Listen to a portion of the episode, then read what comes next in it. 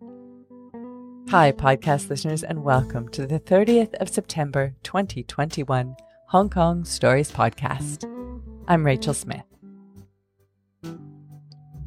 Remember in the olden days when we could stand in a crowd of people, not worrying about catching a virus, and only watching to make sure our feet did not get stepped on? When we could join in public events and sing our hearts out with other people? This week, as we wander the streets of Hong Kong, we'll be reminded of some of the pitfalls we may have forgotten about when we look back on previous carefree times. The first story we'll hear is a duo from Ella and her grandson Jacob, who stepped up to the microphone as though he belonged there. The second story is from way back in 2019 from Jessica, another story that shows a different side of public spaces. Before we get to today's stories, though, a large and somewhat humid hug goes out to our loyal Hong Kong listeners. We really appreciate your support, and we are listening. Warm greetings go out to our worldwide listeners as well, this week in particular to listeners in Queens, in New York, in the USA, Riyadh in Saudi Arabia, and Pune in India. Thanks for letting our stories into your ears. We have a show tonight, which is sold out, but the stories will be podcasted eventually, so keep listening. More regular free workshops are coming up as well, and we will once again be part of the Hong Kong International Literary Festival in November. This year, our show will be on Friday, November 12th, and the tickets should be on sale soon. Find details as soon as they're available on the website festival.org.hk or on our website, hongkongstories.com. Hong Kong Stories. It's better than drama. It's better than comedy. It's real life. And now, with the story from our September 2021 show that had the theme Bustin' Out, here is Ella and Jacob.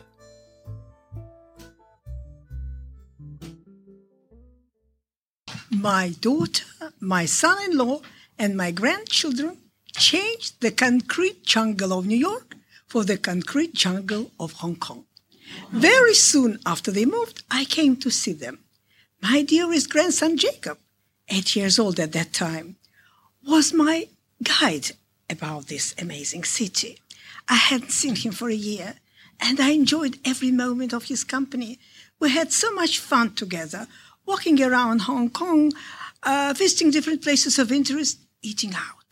That day, we decided to go to the Ferris wheel and to have our lunch at the Star Ferry Pier with fish and chips and lemonade. Jacob's parents do not usually allow him lemonade, but too sweet. But he liked lemonade so much, and I wanted to spoil him a little bit. I bought him the second one. We were chatting, eating, drinking our lemonade. To say that I was happy is to say nothing. I think that what people feel when they are in paradise. After lunch, we went to the Ferris wheel. We had to line uh, for some 10, 15 minutes. There were quite a bit of people who wanted to take a ride too. Jacob was absolutely excited. Were you not, Jacob? Yes, of course.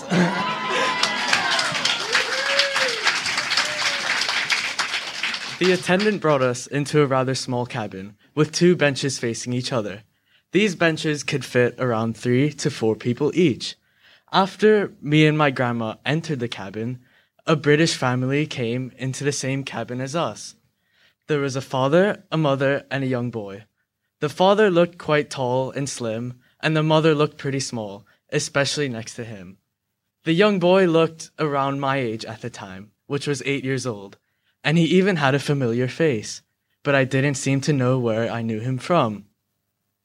They all also looked very posh, as they were dressed fashionably. The ride did half a rotation, and we were at the very top of the whole ride. Me and my grandma were admiring the view of the beautiful city, and the family across from us were taking pictures and happily having a conversation amongst themselves. As the ride started to go down from the top, I started to feel an urge to go to the toilet. The ride was about to do one full rotation, which is when I expected the ride to end and for me to run as fast as I could to the nearest toilet. However, little did I know the ride did more than one rotation. As the ride started to escalate again, my heart dropped. The urge was getting stronger every second, and I didn't know how much longer I could hold it in. I whispered to my grandma very nervously, I need to use the toilet really badly, and I don't know how much longer I could hold it in. Is there any way we could stop the ride early? She tried to calm me down by telling me it would only be another few minutes. This worked for a few seconds, but for the next minute or two, as we were descending, I was trying my best not to panic and holding it in with all of my will. I thought hopefully the ride would end after two rotations, but that still wasn't the case. I felt very helpless and desperately asked my grandma again if there was any way to stop the ride early so I could use the toilet. The ride started to escalate again. This hellish ride seemed to be endless. There must be an emergency button. What if somebody is unwell? What if somebody has a heart attack? What if somebody has a stroke when every minute matters? And I was looking for the emergency button everywhere. I checked the walls. I checked the window pane, uh, panes. I mm, frames. I touched my finger under the bench. No, no emergency button. I was absolutely desperate. Why did I offer him the second glass of lemonade? Why did I not take Jacob to the bathroom before the ride? And in my despair, involuntarily, I looked at the English as if asking them for help. They did not say a word. They did not utter a sound. Not a single muscle moved on their faces and to attract the attention of the Ferris wheel workers, I started to bang the door and to bang the windows. My next thought was that maybe I would just let a little bit out and no one would notice. And then I could hold it in until the ride was over. As I started to let a little bit out, I felt my legs becoming more and more wet rapidly I looked down. My light gray pants became much darker. And I looked even further down, and there was a large pool of pee right in between me and the boy sitting in front of me. I was panicking in my head, thinking that what if this boy knew anyone I knew? How would I be able to live with the shame? Let alone if my parents found out about this incident. All this was like a horror story. I definitely shouldn't have had that second lemonade. What was I thinking? The ride was finishing up its third and final rotation, and we were all there just sitting in our embarrassment. No words spoken at all. The ride finally ended, and me and my grandma rushed out of the cabin. And as we were leaving, the father of the British family across from us said, The toilet is around the corner, mate. We went to the toilet, but it was too late. Jacob's pants were wet and we didn't have a spare one to change into. I was ready to pay anything for a pair of trousers for an eight year old boy. But it's not that you can do that at every corner in Hong Kong. and I thought that the best would be to go back home to Discovery Bay. I had a feeling that everybody was looking at us, some with disdain, some with repulsion, some with sympathy. That day, we went to bed early to forget the shame and embarrassment and despair that it brought us. Now, when Jacob is 15, this PP horror story turned into a comedy, and we laugh a lot when we sometimes talk about it. This summer, we decided to refresh our memories, and we went to the Ferris wheel. The attendant showed us into the, uh, into the cabin and said, The emergency button is up there, and pointed to the ceiling.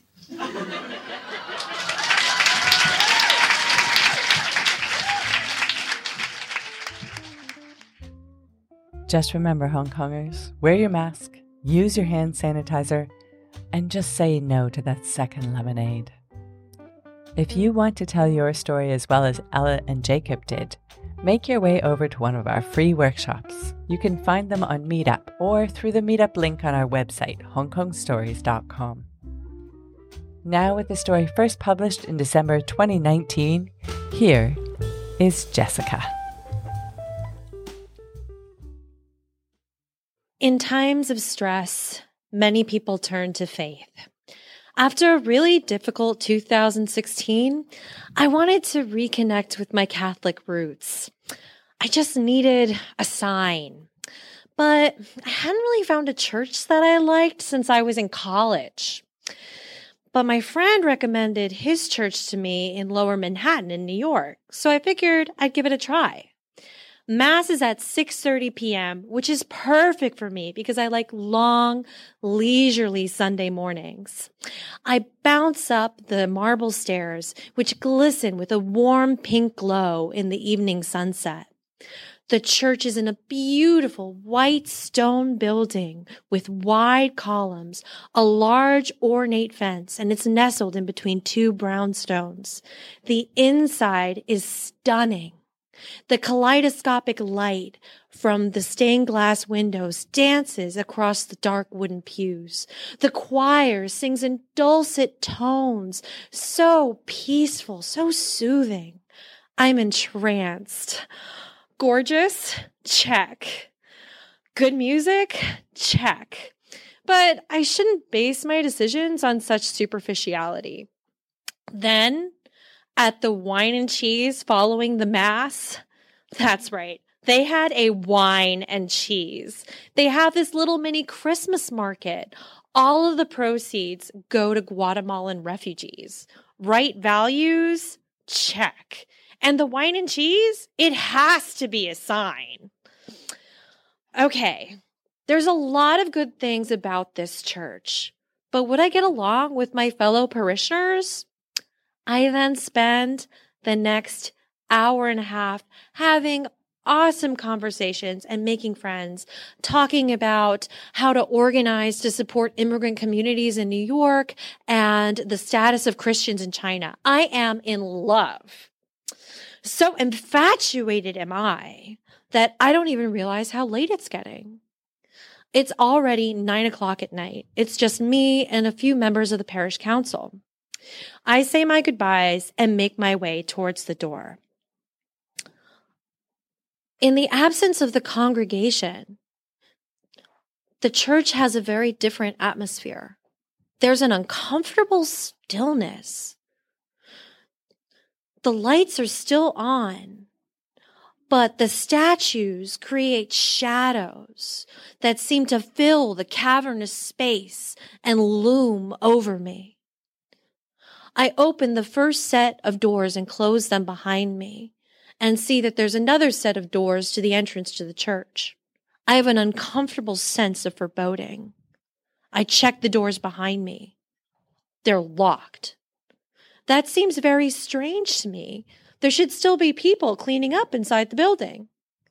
I open the next set of doors and see that the iron gate in front of the church is locked with a giant padlock. And on top of the gate are large, sharp club like spears, making it impossible to climb over safely. There is no way for me to get out this way. I need to get the attention of the people inside the church to get out of the building. I ring the doorbell and then wait patiently for a few minutes. I may be trapped inside the grounds, but I don't want to be rude. This is my new church after all. I've got to make a good impression. I strain to see if hear if I can find somebody coming towards me. Nothing. Okay, I decide to call my friend who recommended the church. Maybe he'll know what to do. He's not responding guiltily, but now really concerned that I actually am trapped, I begin ringing the doorbell over and over again. Nothing. Okay, I steady my breathing. In, out. Abruptly, the lights in the entrance room that I am in blink out. I call my friend again. My phone dies. I am in pitch black darkness. I breathe in, out, in, out. The darkness amplifies every sound. There is no one else inside this building except for me, but every creak, every drip whispers to me a different story. I need to get the hell out of here. Jolting out of the building, I fling myself at the fence, trying to get the attention of passersby. A few probably thought I was trying to unsuccessfully rob the church. Eventually, this tourist couple stops and gives me their phone so I can dial 911. The police come 15 minutes later. The older police officer says to the other two that he's going to try to look around the building and orders them to stay with me. The two of them and myself stare at each other awkwardly for a few minutes. So, uh, how long have you guys been on the force? Five years, three years. Oh, wow. So you guys must have some really interesting stories. Um, uh, what's the weirdest thing that's ever happened to you? Probably this. really? I mean, come on. What's the second weirdest thing that's ever happened to you? Um, well, uh, the other week, this, uh, this guy tried to harass his ex girlfriend by unleashing bees in her apartment. Wow. And you really think that this is weirder than that? This is uh, pretty unusual, ma'am. The older police officer comes back and says that he can't find anyone, so he's going to call the station. I could be trapped here overnight.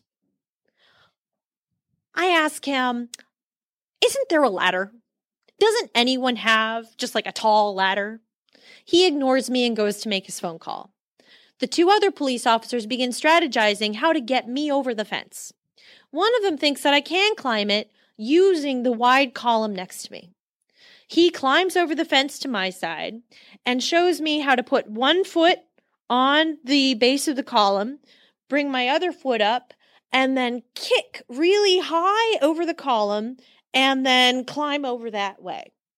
He proceeds to climb back and forth over the column a few times, making it look relatively easy.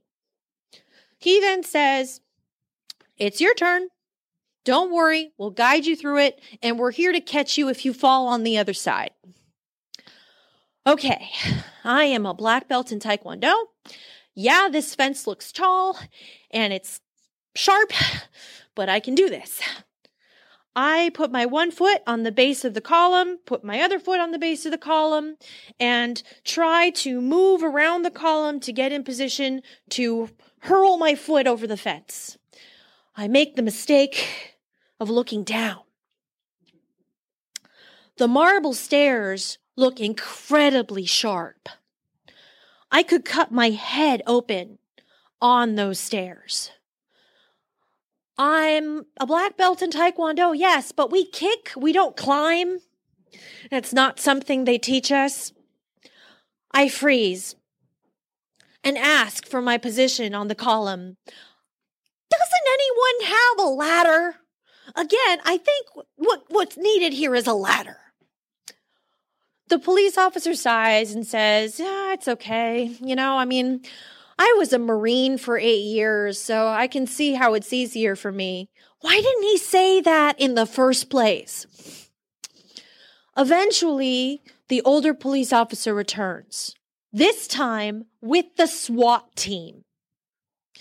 For those of you who do not know what the SWAT team is, these are the people that rescue you from terrorists, hostage situations, or crashed planes.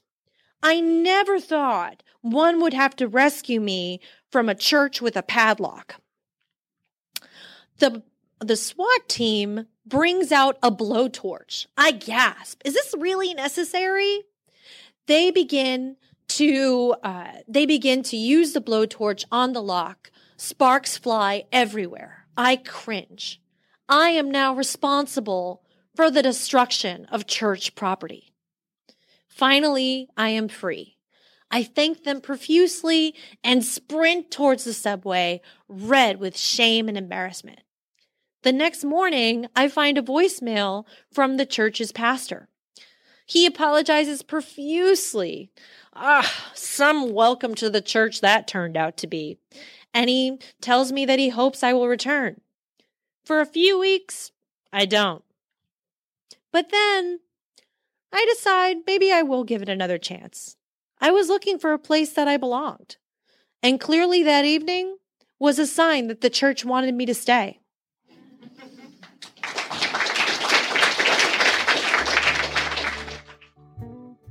Thanks for listening to today's stories brought to you by Hong Kong Stories. The music for this podcast was written and performed by Andrew Robert Smith. みんなそれぞれにストーリーがある